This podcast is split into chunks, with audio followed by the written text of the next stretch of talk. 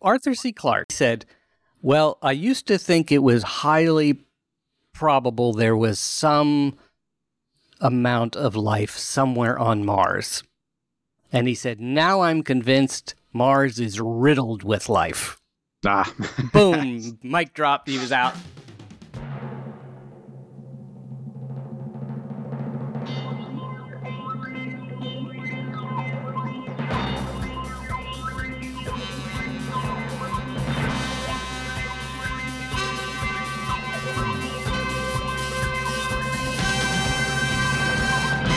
Good morning, Matt. Good morning, Philip. I started out really loud there and then I got quiet because I'm trying to improve the quality of the sound recording each And week. Is that, is that the way one does it? I discovered that sometimes if I if I don't if I talk too loud it it sounds bad. Hmm. It distorts. So uh and I think uh, a shout out to our listeners. I'm drawing a blank on the one uh, Lou. There's a listener Lou who emailed us, complimented us on the show, which we get quite a few of, which is very nice. But also mo- mentioned that uh, this that my voice trailed off at the end of sentence. He could only hear the first half of my sentences sometimes Hmm, suspicious. and it drove him crazy. So I'm pleased that he wants to hear twice as much of me, uh, twice as much of me, yes. And I will try to improve that. Uh, how are you? Oh, uh, very exciting morning here. Um, well, I guess technically it's an exciting morning on Mars. Right. I think every morning's exciting on Mars. There's just only certain mornings that are exciting to us on Earth as well. Oh, well, that's a fair point, actually. Yeah, I think- it's a synergy kind of thing. Exactly. Exactly. Well, you know that stuff happens on Mars that we don't care about or we don't know about. More to the point. Uh, yep, that's right. Presumably, um, uh, all sorts of you know music festivals Right. and uh, such, right? Yeah. Marsapalooza. uh, there was uh, an article in the New York Times, and, and I assume in many other news uh, outlets as well, uh, yesterday about uh, yet again possible life on Mars. yeah, the good old Curiosity rover uh, has found something interesting. Yeah, yeah. Uh, so what's what what's the highlight? Well, the highlight is uh, smelly gas, actually, Oh, hey now. for any of our middle school listeners out there. Um, uh, methane specifically. So uh, they found methane both in the rocks, kind of buried in the mud, and then in the atmosphere in small quantities. Um, so methane's exciting because usually we see methane generated by living things, um, in the same way that like oxygen is only generated in large quantities by um, living processes.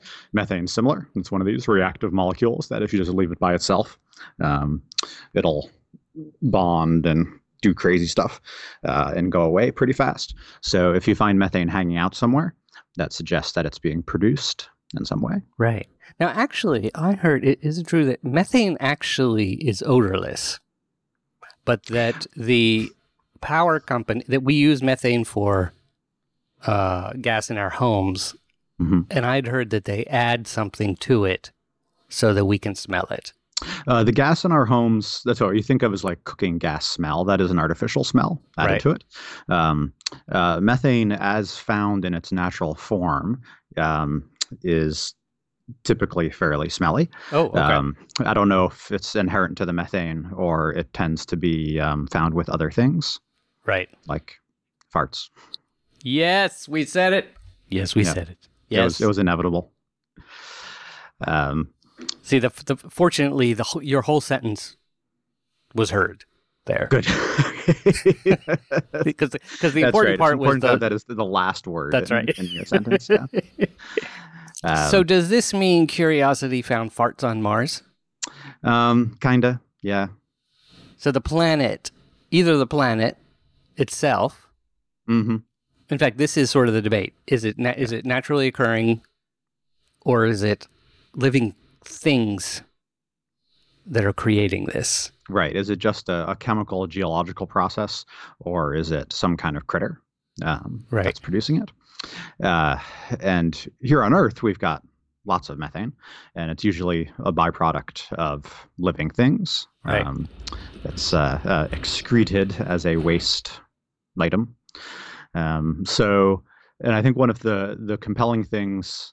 So the argument goes, um, if there's methane in the atmosphere on Mars and methane in the mud, that suggests that at least at some point in the past, and probably currently at the moment, there are some living things producing that methane.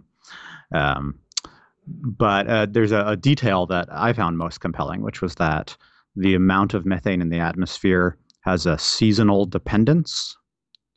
That is, Right. When it's when it's warm, you know, summertime, there's more of it, and then when it's cold in wintertime, there's less of it. So I'm doing my best to not say fart, fart. So I just fart, fart, fart, fart, fart, fart, fart, fart, fart, fart, fart, fart, fart, fart. I'm trying to get Get it over out of the your system. get it. Yeah. Oh, hey now. Yeah. See, no matter what you you just yeah, if you get anywhere near farts, it creates more farts. So, uh, and if my uh, n- nephew, um, Ethan, if you're listening, he, I think he's actually he's uh, fifteen, I think. So yeah, he's still within the enjoy. He's really. He's enjoying fart, fart, fart, fart, fart. Okay, good. Now he's gonna go home and he's gonna tell his mom, my sister, you know, that it's okay to just go fart, fart, fart, fart, fart because he heard it on Uncle Phil's podcast. Exactly. It's not cool. Just just among us geeks here on the podcast, we can do this. We can share. Yeah. It's, for science. cool. It's for science. It's for science. as long as it's for science, you can get away with all kinds of crazy, crazy Exa- stuff. exactly. So, uh, yeah, the season on Earth, for instance. he- Here's let's bring this. Uh, you see, uh, if you satellites, which we have, and Mhm. aliens if they had, or telescopes if they could, you know, if you look at the Earth atmosphere, you find methane. Right. But is it seasonal? Um, well, in our modern society, because we've disrupted the natural rhythm so much, Mhm. uh, maybe not. But the the analog would be the amount of um, CO two in the atmosphere Right. uh, and oxygen, which is seasonal, actually. Oh. So, uh, in the you know, if you're familiar with the, the Keeling curve, which is the measure of carbon dioxide in the atmosphere, and it's important for, for climate change research, mhm. uh, every summer, uh, spring and summer, the amount of um, oxygen in the atmosphere increases as there's more vegetation that's growing and it produces more oxygen. Right. And then in winter, as that vegetation dies off, it goes down again. Um, so you can actually see this in the two hemispheres of the Earth. So in whichever hemisphere it's summer, has more oxygen, and whichever some hemisphere is winter, there's less oxygen. Ah. And it over the course of the year, it switches, right, balances out between the two hemispheres. Um, so uh, a seasonal dependence like that, we're used to associating with living things.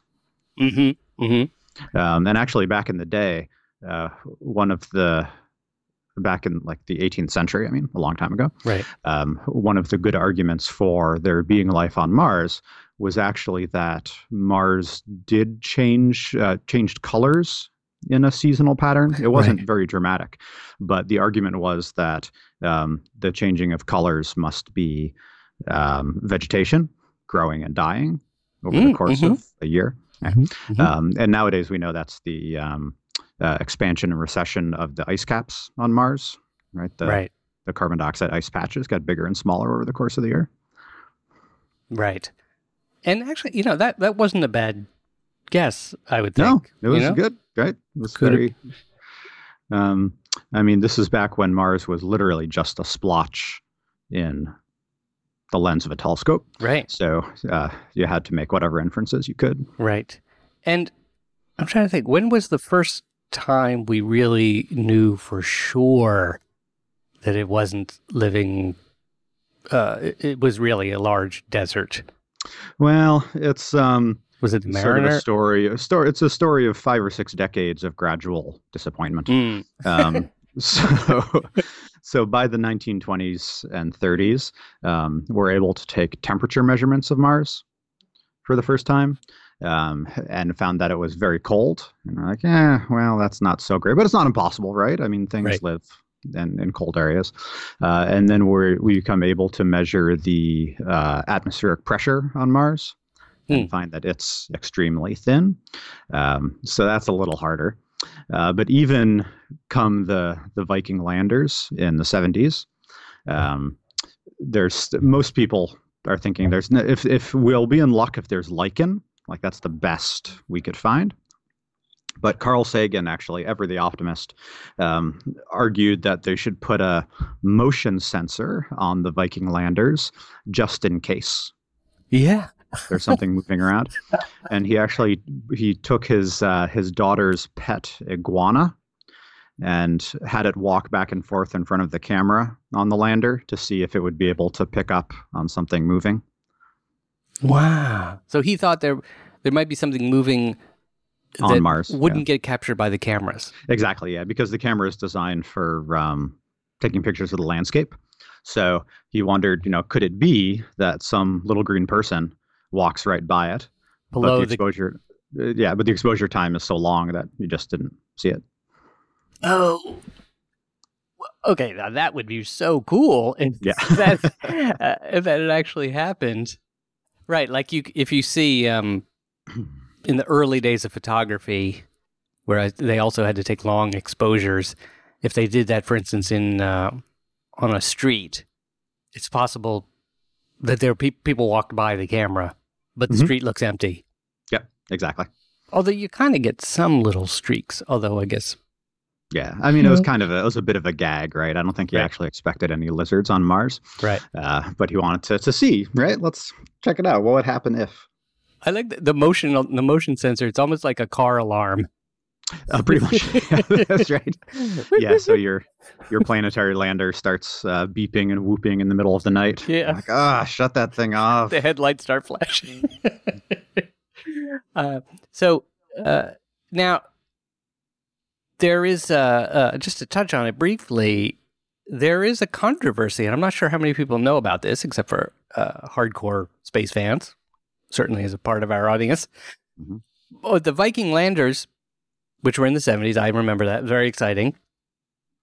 They found something. They found evidence of life, and in fact, using kind of a similar process to what we've used, what the Curiosity used now, Mhm. right? Like a little oven, like a little Holly Hobbie yes, that's right. uh, bake it oven, and found something, but there's great controversy as to whether that was a sign of life or not.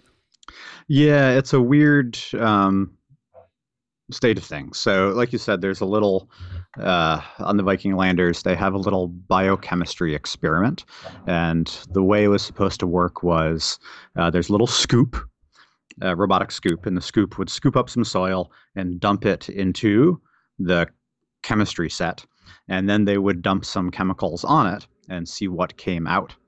And the the it was designed such that if there were organic molecules in the Martian soil, then a particular uh, byproduct would be made that could be easily measured, Right. and it would sort of be this steady amount. And the more you get, uh, the more organic matter must be in there. So they expected one of two possibilities: uh, either no reaction, that is, no organic material, Right. um, or this uh, steady reaction, which would be sort of an expected small amount of organic material. Uh-huh. But instead, uh, what they got was like this off the charts reading, Oh, like this crazy spike.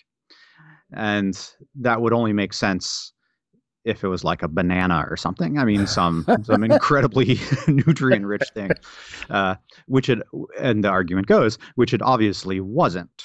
Right? It's clearly not the case that the surface of Mars is covered in lush grasses. uh huh. Uh-huh.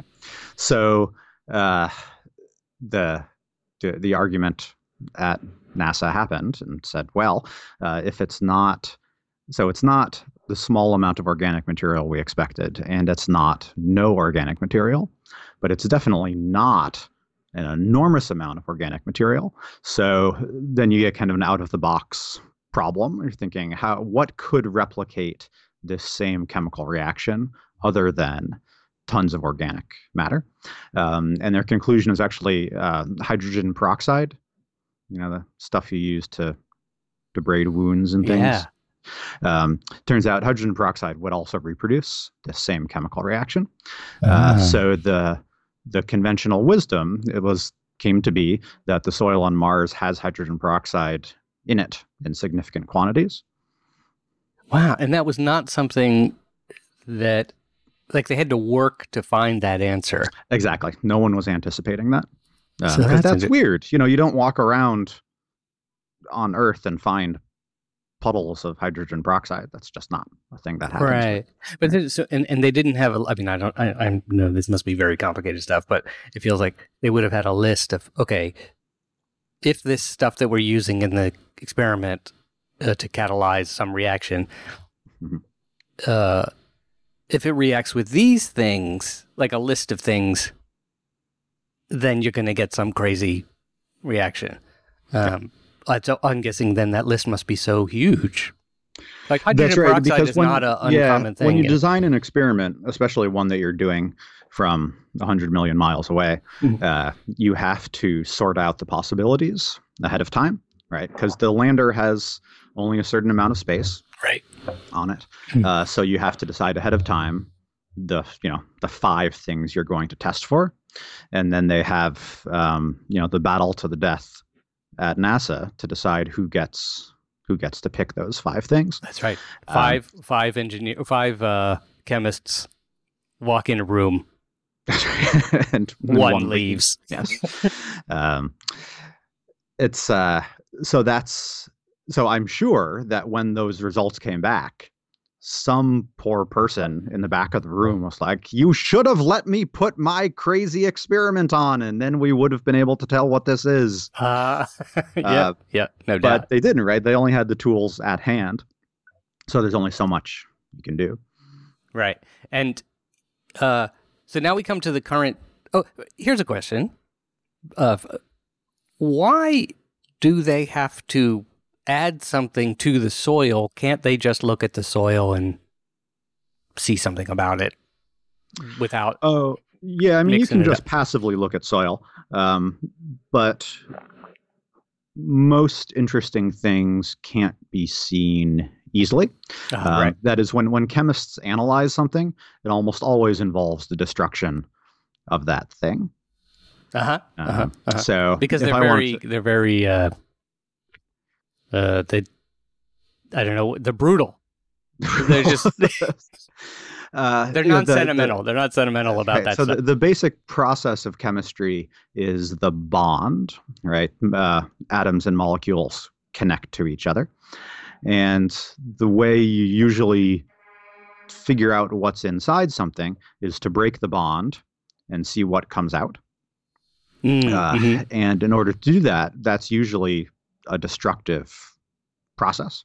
Uh. So if I want to know if there's um, iron in my cereal, right, as the box advertises, Right. I, I take a chemical that uh, really likes to bond to iron and dump it on the cereal and probably mix it up um, Right. uh, closely. And then if there is iron, the iron will bond to that new stuff, and I will be able to look and say, okay, uh, the fact that there is this new iron compound here, uh, made of the stuff, partially made of the stuff that I just put in, tells me that there was iron in there before. Right. And just by looking at the cereal or even using all kinds of different sensors that we could imagine, you can't see the iron. It's just too much stuff all mixed up. That's yeah, that's right. I mean, there's sometimes you can, you know, there are techniques called like spectroscopy that let you Right, uh, right. look at things from a distance. Uh, that's hard to do with solids, so that works well for gases, Mm, for mhm, instance. So that's mhm, how we can tell, you know, what Jupiter is made of. Right. Uh, but if you give if you're given a chunk of something, your best bet is to give it to a chemist, and the chemist will dump something on it and see what comes off. Right. Uh, and if that doesn't produce anything interesting, they'll dump something else on it, and then Right. they'll dump something else on it, and eventually something interesting will be produced. Right. And they say, oh, okay, well, I know that I put reagent uh, seven on there, and reagent seven reacts well with copper, Mhm, so mhm, it's probably copper, right? Right. Um, Right. So you also, generally you get a very clear. I mean, it, it- even if at best by looking at it you could see, it, it would be so hard, and the indication would be so tiny. Whereas here with these chemical reactions, you get something like really. Uh, but, but for instance, I actually remember in chemistry class, there was some I, I forget what the experiment was, but you um, you had a like a glass of something clear, and when you Mhm. added something to it that was not any another clear thing to it, Right. it turned blue. Yeah, Right. exactly. Oh, it would be like the when you test uh, the water in pools, right? Mhm. If Oh, it's yes, right. you could test the acidity, Mhm. and it doesn't. It becomes like orange if it's one thing and blue if it's the other, or Mhm. things like that. Yeah, so you need to. So, like I said, when chemists say something like, we see iron in this material, what they mean is we've dumped chemicals on it Right. Right. and had stuff come out of it. Right. Uh, and we know that that's consistent with the existence of iron. Uh, so, on the Curiosity probe, there are these little bottles of solvent that they dump onto the soil so they can see the response. See, I think most people don't know that. Yeah.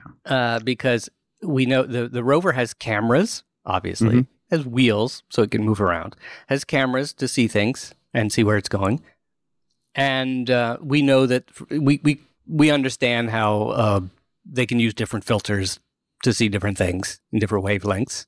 Um, and I assume it has other kinds of magnetic, electromagnetic sensors for other things, uh, a thermometer, uh, or other ways of testing the weather. It's Mhm. actually got like a shovel to dig and look with the f- cameras and other instruments at what it finds under the ground. And uh, it has a laser.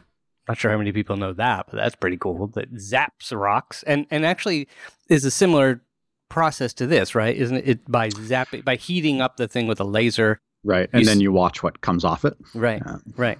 And inside it, and I guess because it's inside and you don't see it, um, there are little bottles, little vials, little test tubes with a bunch of different chemicals in it. Yep, that's right. And if I remember right, um, the reason this this experiment was done now was that the solvent bottle was having some problem. It was stuck, or the the lid Right. was frozen, or something. Um, and they finally got got it working. Otherwise, they might have done this experiment you know, five years ago or something. Oh, I see. I see. Okay. Hmm. Got it. I, I think some of the data comes from years, uh, a couple years ago. Um, but yeah. And Yeah, so, there's actually a few different experiments that work here, right? Right, so one right, is right. the soil, one is the air, and so on. right. Um, so if we've got these, uh, and the problem is that if we were, if it was here on Earth, and we got a suggestive answer like this, said, "Oh, this the soil seems to have something interesting in it," Right. um, we would then get more of the soil and do more tests on it, Oh, yes. and hopefully narrow down what it was made of. right. Right. Um, and this is like you know when you're sick and you go to the doctor and they take some of your blood Uh huh. Um, they start looking for things in your blood, but they don't start off just by looking for all conceivable things. Right. They they have a list and they say, okay, most people with these symptoms have these five uh, diseases. Right. So let's take a little bit of the blood and react it with something that reacts to that particular virus or that particular bacterium. Yeah. Um, and that's why, like, if you're, you know, a patient in an episode of House, they just have to keep taking more blood Right. because they use up the blood in the process of searching. Uh, so doing a follow-up to this experiment on Mars is going to be hard because we would need to design an entirely new chemistry experiment and send it off. Right. So uh, part of it is that, as you can imagine, I'm guessing they can only bring a little bit of this, of these test tubes, the stuff in Mhm. them. There's a fi- finite, finite amount of that, and there's a finite set of those. Like they couldn't bring all possible uh, right. That's totally undoable. Yep. chemicals. So it's got whatever it's got, and they can test certain things, and um, which explains why. I mean, honestly, I've always found it frustrating, and I'm sure the scientists do too. But like each time something goes up, you know, first there was the Vikings, and then there was the Pathfinder, and then uh, Spirit and Opportunity, and then Curiosity, and then there's something else coming next, and it's always like, well, we didn't have the thing that could. eh, We're not going to be able to detect life, but we're going to get close to it. And I'm, every single time, I'm just like, why don't you send the Just do it right the first time. send the thing that looks yeah, send the iguana detector. yeah, it's, but it's uh, yeah, you need to have some information before you can design the next one. And like I said, here on the here on Earth, that's trivial, right? You just go to the closet and you get the next reagent you need for the experiment. Right. Um, but if it's 100 million miles away, then you're like, ah, God, all right. So in 12 years, we'll be able to search for this thing. Right. It's a long hike back. Yes, that's right. To the supply closet. That's right. That's right. Uh, and in fact, you can't come back. You just got to wait for the next guy to show up. Uh, right. Unless you're Mark uh, Watkin. What? What's his name? In Oh, uh, Watney. Watney, yeah, Uh, in, in The Martian. So, uh, and also, I think that the, that they are that NASA is uh, and a jet propulsion laboratory and and and everyone that works on these things, they're being kind of conservative in in always just saying, look, we're not going to be able to detect life, so that if they do, then they can just say, oh, we did, but. You know, they're right. They're lowering expectations, basically. Uh, yeah, and there's a there's a deeper conceptual problem here too, which is that um, it's actually kind of hard to know what life is. Hmm. In that, you know, you say, all right, so life is my cat, right? My cat is alive, Right. um, and my umbrella is not. You Mhm, say, all right, mhm. so what's different about the cat and the umbrella? And you say, well, the cat moves around and it eats and it poops and such, and then the umbrella doesn't do any of those things. You're like, okay, fine. Um, so that would be pretty easy to spot the rabbit on Mars. Uh, but then if you get like a mold, right? Mold is kind of harder to tell by looking at that it's alive, right? Right. So uh, we have this division between organic and non-organic stuff Mm-hmm. mm-hmm which once upon a time was synonymous with life versus not life. Right. Uh, but as chemists got good at taking stuff apart, they realized that organic just means having certain molecules in it carbon, hydrogen, oxygen, nitrogen molecules just there. Right. Uh, so, uh, and they realized that once you take apart those molecules, there's nothing special about those. You can have those same atoms in non-living things Right. as well. Um, so plastic, for instance. So reach. I'm sure you're within arm's reach of something made of plastic right Oh, now. Yes. If you touch it, right? Yes. So that's uh, that is organic material. Oh. So what's the yeah? What's the plastic thing near you? um, well, I was thinking my phone, although that seems to be metal and glass. Oh, Yeah, here, here's a pla- so here's like uh, one of these. Oh, that's rubber actually, or it Oh, might be plastic. This is a thing that holds wires. Oh, here we go. The remote control for the air conditioner. Ah, perfect. Okay. Very important. So, um, if you dropped your well, if, if a Martian dropped their air conditioner remote control yes. uh, on Mars, and then Curiosity went over and tested it, Ah. uh, the and they were just and Curiosity was just testing for organic materials. They Right. would say, yes, there are organic materials here. Oh, well, no doubt if they have an Apple TV on Mars, Mhm. and anyone who has an Apple TV knows what I'm talking about. The remote, in, in, in true Apple form, the remote is a beautiful object. It's incredibly tiny and very thin and super slippery because basically it's meant to find the bottom of your sofa. It seems to be its purpose, and uh, and, and or get lost. You know, That can, that can be very handy. yeah. Yeah, exactly. So, so uh, it's definitely likely that if there are aliens, uh, if there are Martians with an Apple TV, they've lost their remote. You know, and it, it, maybe it was a long time ago, Mhm. and the curiosity has wandered over and seen that and taken a picture and says, "Oh, hey, life." And it doesn't. by, by the way, you, just to be clear, what you're also saying is that it doesn't mean that oh, here's a plastic thing. Humans or you know, living creatures make plastic things, so this is indication of life. You mean that the substance itself looks like it's alive? Uh, that's right. It is made of the same components that living things are made of. So Right. if you're not careful, if you're just saying, "Well, I'm just looking for organic compounds," Right. so uh, what you want to do is find organic compounds that uh, don't form unless there's life. Right. And Right. it, it also doesn't mean that the, um, for instance, it sees the plastic object, it sees the Apple TV remote. It doesn't have to be moving or not moving. It could be a living thing that's not moving, or it could be a remnant. It could have been alive, but it's not alive now, but it still looks like it was a living thing. Right. In other words, Uh, that- yep, oh, right. Yeah, all of those are possibilities. the, right? the, the rover is not looking for things that are living at the moment. no, that'd be cool, but probably not. Right. That's one of the things that's like, well, we don't have that yet. Mhm. That I'm saying, well, send that thing. You know, send the EKG heartbeat detector. Uh, Uh, right. yeah. So, so if there are living things, um, they're tiny microbes or whatnot. Right. Right. Um, and those are hard to check for remotely, but we're working on it. Right. Now, is it possible?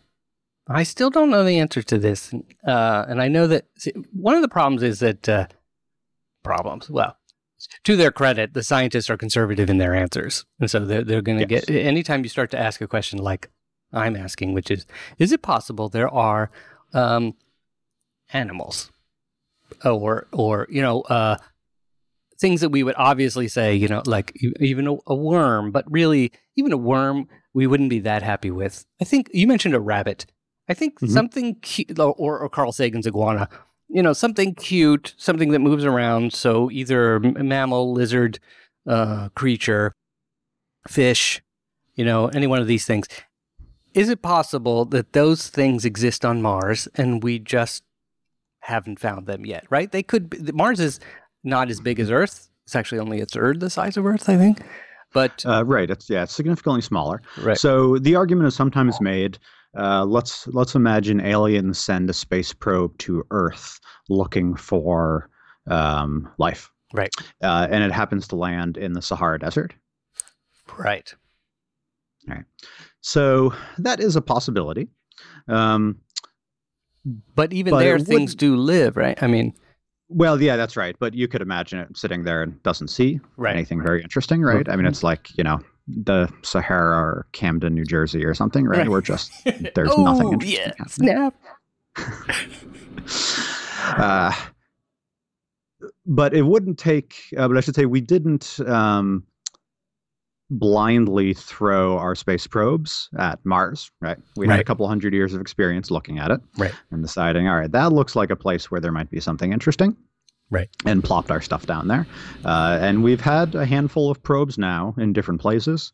So it's not impossible that, uh, yeah, the probes happen to land in Sah- the Sahara and Death Valley and Antarctica, and that there are these rich islands of life somewhere else on the planet.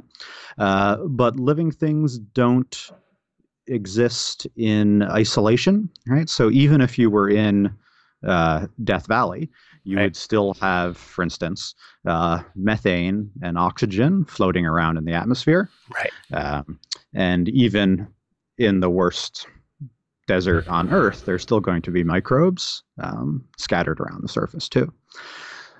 Right. So it, here's our what the if. Actually, it takes us this long to get to it, but the show is called "What the If," and here's our what the if question: What the if there were animals living in some pocket on Mars, and we can't detect them? Ah, Right. So, what would yeah. have to be? So I think the most likely uh, reason for that would be, as, as I was, you know, we were talking about earlier, when you look for something uh, chemically and it just in an experiment generally, you have to kind of know what you're looking for ahead of time. It's very hard to just look for anything. So when we say we're looking for signs of life, we assume we know uh, the basics of what that life is. Okay. Right. All right. So so for us that means uh, carbon-based biochemistry, um, uh, DNA, Uh-huh. and uh, a a respiration system that we're familiar with. Right. Uh, Right. so we look. actually, I, I just say one short thing Yeah. that that um, there are certain things like it it moves. You know, it, there was if there were if we could see them, done problem solved. So what's happening is in this what the if is there are animals on Mars living in a little oasis somewhere, maybe underground, maybe not. Well, Hmm. probably actually let's start with that. I think they would have to be underground at this point Uh, that seems like because we've surveilled the surface pretty well. with incredibly high resolution, right? So, um, and we haven't, you know, in fact, we I believe we've studied it so closely. For instance, they count craters. They, I think they even count boulders. You know, they, they look. They've looked very, very closely for all kinds of uh, wh- whatever's going on on the surface, and have actually seen things like where water. They were like, oh, well, water has flowed here. You know, it would- Yeah, I mean the scale of that resolution is such that they wouldn't pick up something like a mouse, say. Right, but they might. But, but I guess footprints, for instance, or trails, they would they might see. But I that may- would maybe- imagine so, but I I could imagine that um, there are significant arguments at astrobiology parties about this. right, and then and then and then here we start to go down the road of like using that process of like, well, we look for things that we know. So, for instance, we know that the air on Mars is, I think it's one tenth of one percent It's very thin. right? yeah. So there we, there is no animal ever on Earth, as far as we know, that could live in that. There, there's nothing to breathe, right? So um, uh, that wouldn't be on. It, it'd be extremely unlikely to, to be on the surface, and we've never seen it. So for sure, we know that if there are these animals in this little oasis, it's underground. And then the question becomes how what how could they not hide? You know, how could we find them?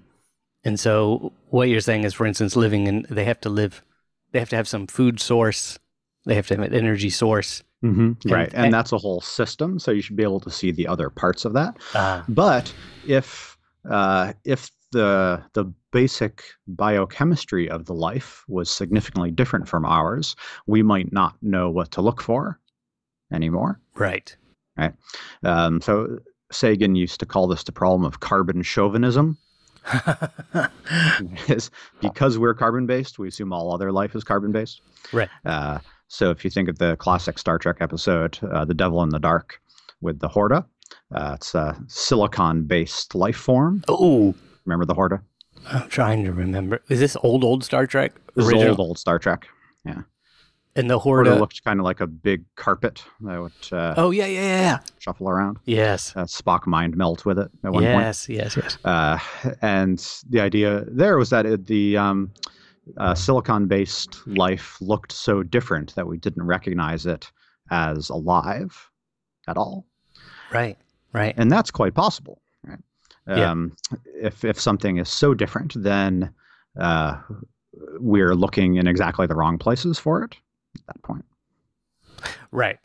So if there's if there's animals, uh, b- b- meaning breathing, you know, like like we imagine on Earth, on Mars, and they were underground, uh, some of the things we would need are well, water. For instance, water is a big thing, right? And and and the the mantra of NASA, one guiding um, rule or uh, guiding light for their these missions is follow the water.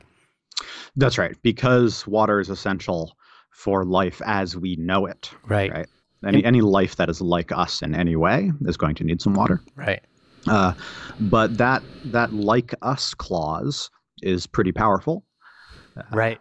Right. because we don't we don't know right it might be that all life in the universe is based on something like dna or it might be that dna is one of 67 different kinds of self-replicating molecules um, Right. and right. we're just one sort right And even to the extent that there could be animals, animal-like creatures that are completely different from us. maybe right Silicon this is based. the, this is the question it's Yeah. um you know our sample size for the nature of life is one, Yeah. and Yeah. it's very hard to extrapolate from a sample size of one to what other possibilities are like. Right, right. And so getting back to if they were Earth like living things, for instance, on Europa, the moon of Jupiter, icy, one of the icy moons of Jupiter, we believe that there is a, uh, actually, th- th- it sounds like they're almost quite certain that there is a salty ocean underneath the ice. Now, the ice on top of it may be miles thick, but you know there could be a gigantic, maybe even planet-wide ocean. Uh, in and that there could they right uh, they haven't ruled out things. They haven't said like you know, and there's no way there are whales or you know sea creatures. Whales, uh, actually, that's not good because they're mammals. But th- th- there's no way there's sea creatures. We just have no idea. We have to go down there. Right. And when we go look for it, when, when we go look for stuff there, we're going to look for for analogs to stuff we already know from here on Earth. So we're going to look for fish and mollusks. Right. Uh, and you know deep sea thermal vent worms because those are things we know Right. but maybe you know i said if evolution took a left turn up there and there's some kind of sea critter that we can't conceive of because it didn't evolve here on earth right. uh, then uh, it'll be very hard to find But including that we can't see it. well see here seeing is back to you know as we said earlier is that when a chemist says they see something they mean they take it apart and find something familiar in the remnants of that Right. So if we find, if we just see a fish floating around, we're like, okay, there's a fish. Right. Um, but if we take some bit of goo that we find at the bottom of the European Ocean, um, and the chemists take it apart, then when they say we see organic molecules, they mean I've taken this apart in a way such that there's stuff left over that looks similar to organic molecules we know. Right. It- But right. if there's a totally different set of organic molecules, then they won't even be looking for it. Right, right, right, right. So, what the, if there are again there are there are things that are uh, once if there there are animals um that obvious if we just had a camera in the spot where these animals are done problem solved we we don't Yes. even know what they're we don't know what they are made of and they may be completely different than you know they may be non DNA based and who knows what but they're running around they're moving you know they're eating they have uh, there's old ones there's babies right it's like a a, a living ecosystem uh, with animals which means okay by the way there would also probably probably be this is the carbon chauvinism but there would be something that they eat there Uh, yes, There would be right. an I think, I think, ecosystem. yeah, no matter how much you uh, uh, postulate other kinds of life, they have to have some way of processing energy. Um, otherwise, I don't know. I don't know what existence means if it doesn't involve um, processing of energy. again chauvinist Yes. energy chauvinism. Um, but is it so? Is it possible uh, that they could still be hiding? In other words, it, it, it this is what would need to exist underground. Um, would be you know some kind of uh, forest or you know like I said an oasis. You know maybe there's some kind of food source, some kind of creatures, and uh, for instance, we on Earth, some of the most primitive is right. We found um, those smokers at the bottom of the ocean, right? So there's hot Right, vents coming up, and if you had, for instance, something like that, oh, so warmth is another thing, right? There's some minimum warmth that's got to be there, and again, that could be a chauvinistic thing. Mhm. But um, an oasis has heat, it has water, it has uh, plant life, and it has animal life, and and which involves waste, animal waste, and all kinds of things, byproducts of that animal life. And it's probably been there a very long time, which means Seems likely. a lot has accumulated, probably, unless they kept moving, moving, moving, and they've never been in this spot for very long. And one of the ways, well, for instance, so methane could they could be making methane. Yep. Is it possible that that methane is coming from underground um, animal populations? Um, yeah, I It think still that would is. Be, that's right, it's definitely possible.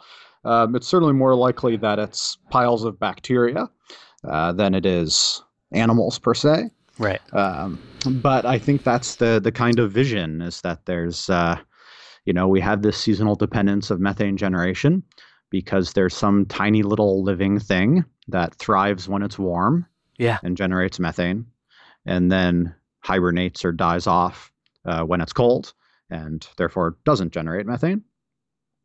Uh, and some, if we were there, we could dig it up, maybe.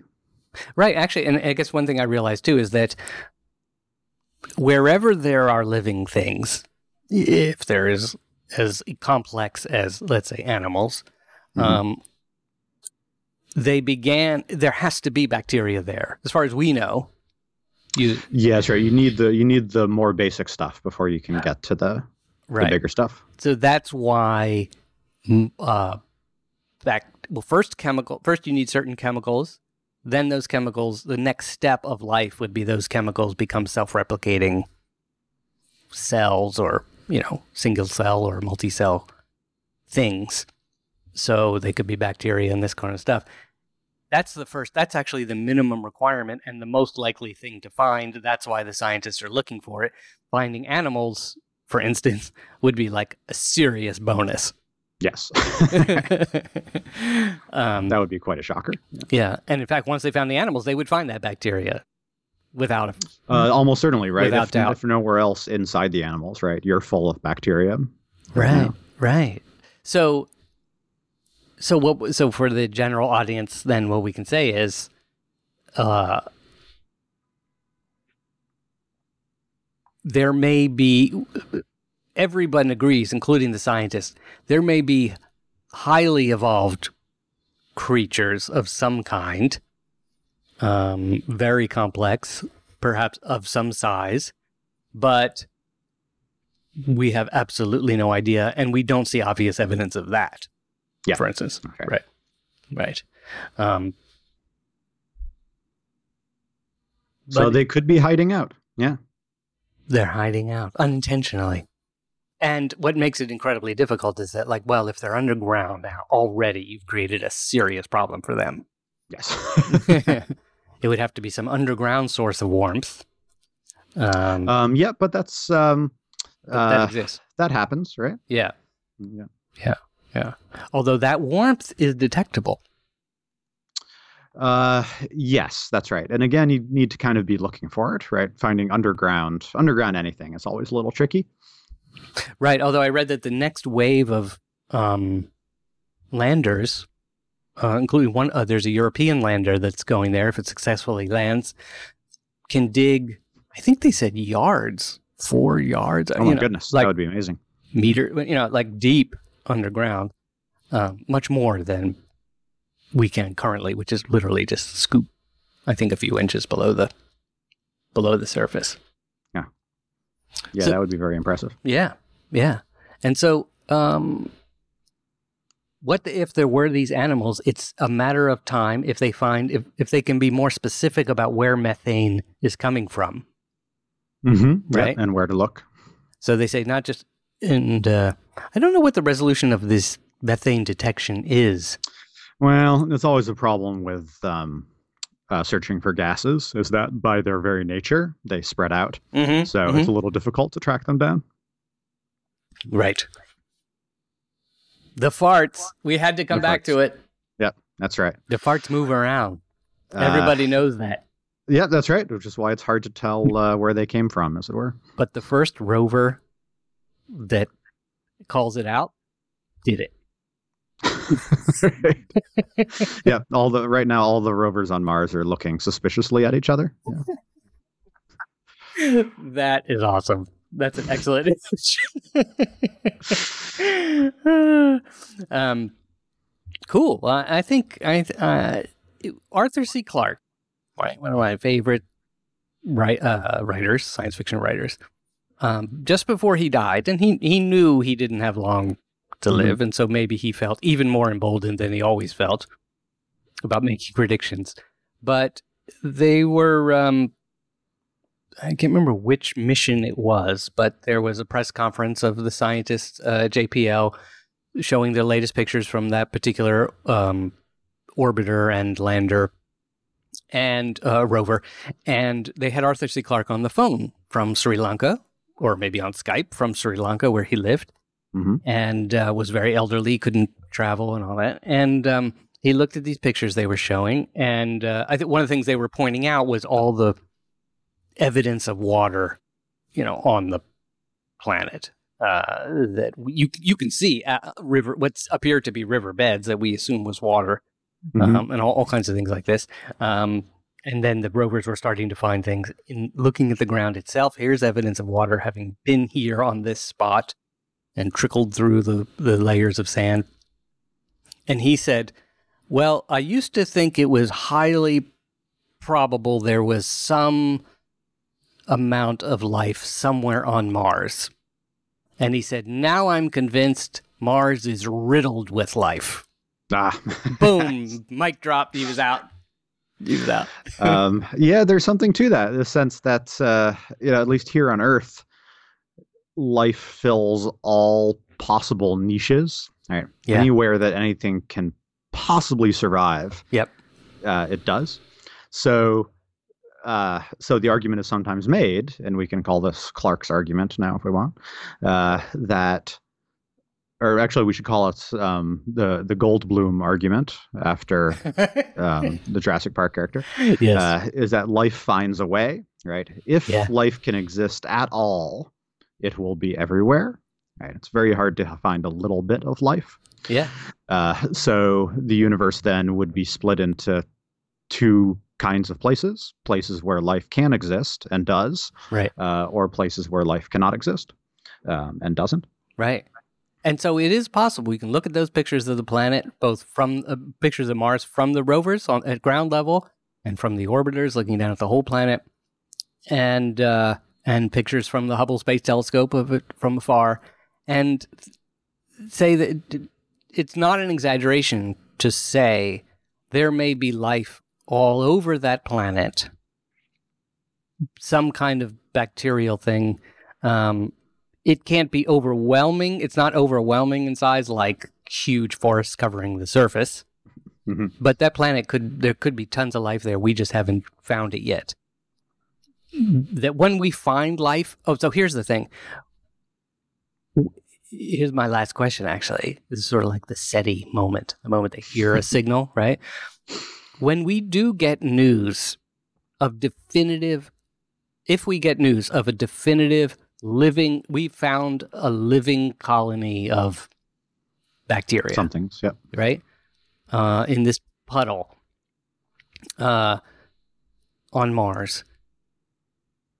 Then all they have to do is say, well, where do these conditions exist elsewhere on the planet?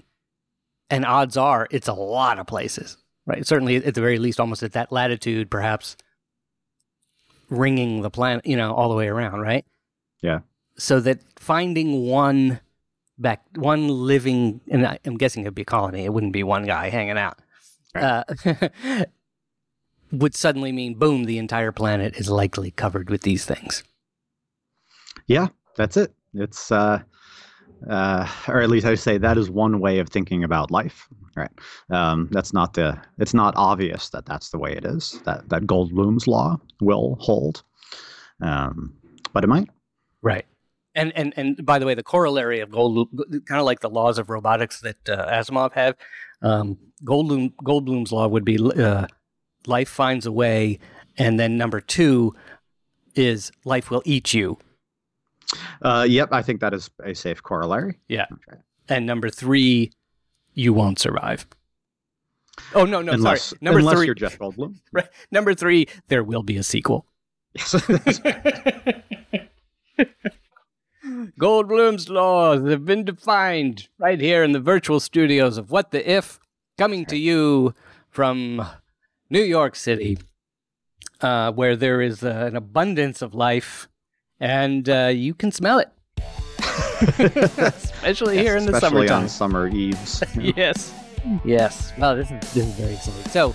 Uh, then the, the last image I'm, I'm going to leave us with is I mentioned it perhaps more than once in, in some earlier episodes, but I remember uh, one summer being on Cape Cod with my friend uh, Randy and his family, where they had a little house by the beach on the bayside, and uh, we were sitting around the TV, and the uh, news came on that there was life on Mars, and Randy and I, being science geeks, were just riveted. And other people in the room actually paid attention, but more out of that sort of like we're just, you know, glazed, eyes glazed, but we're watching TV, so we'll just continue to watch the TV. And they reported on, in that case, it was a possibly we found something in a meteor uh, that had come to Mars. And, and that didn't necessarily pan out, but at the time, nobody knew. And so we were just like, this was the news we've been waiting for.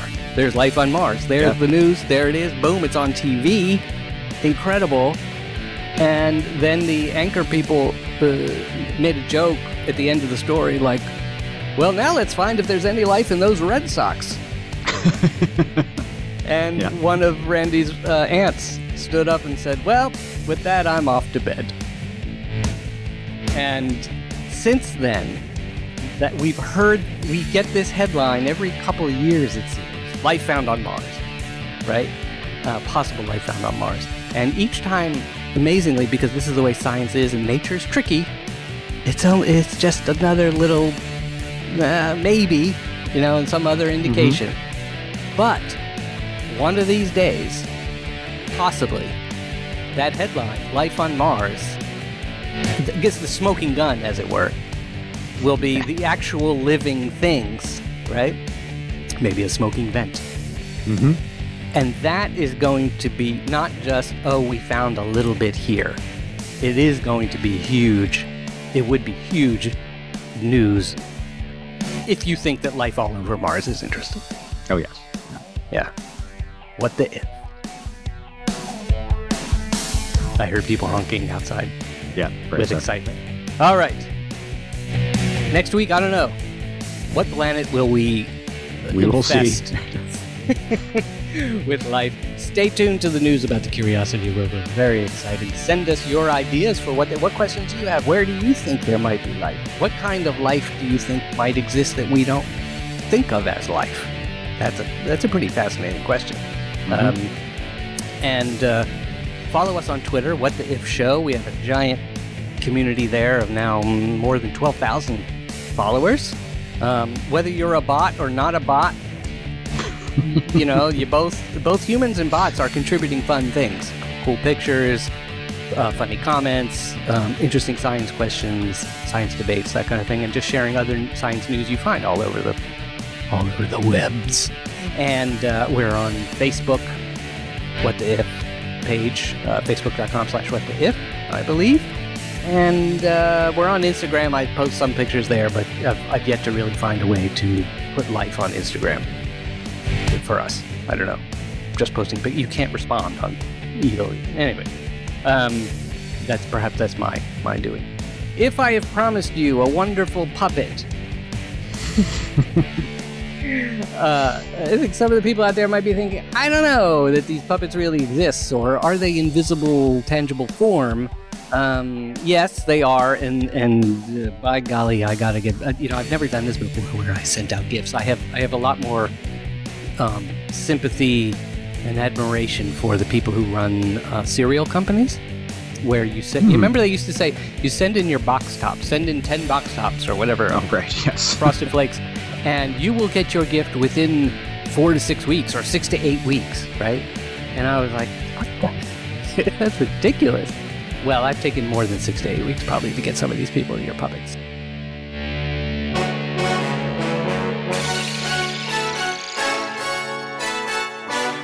I apologize, but they're coming, and they are made by an amazing company called the Unemployed Philosophers Guild. And they have a website called philosophersguild.com. And I don't know how much um, philosophic wisdom you can get from that website, philosophersguild.com, but you will laugh a lot and you will find lots of clever gifts honoring all the great people of science and the people of literature and people of philosophy uh, of all different kinds. And um, I, if you send us an idea that we, if, if we make you an ifer, you will get a finger puppet of a great scientist or science fiction character to put on your finger and wave around and say, maybe. That's it. I think that's what scientists get to say the most. Maybe. Pretty much. Right? Maybe. What the if it were true? Thank you, Matt. Um, we went a little long today, but I think, um, you know, looking for life, it's not a fast process. That's true. Clearly. And I'm sure NASA wishes they found it earlier because every time they have to go back and ask for more money to keep looking. Now, we haven't found it yet, but, but it's there. So join us next week when you will hear us say, What? the If, if if if, if. if, if. Bye now.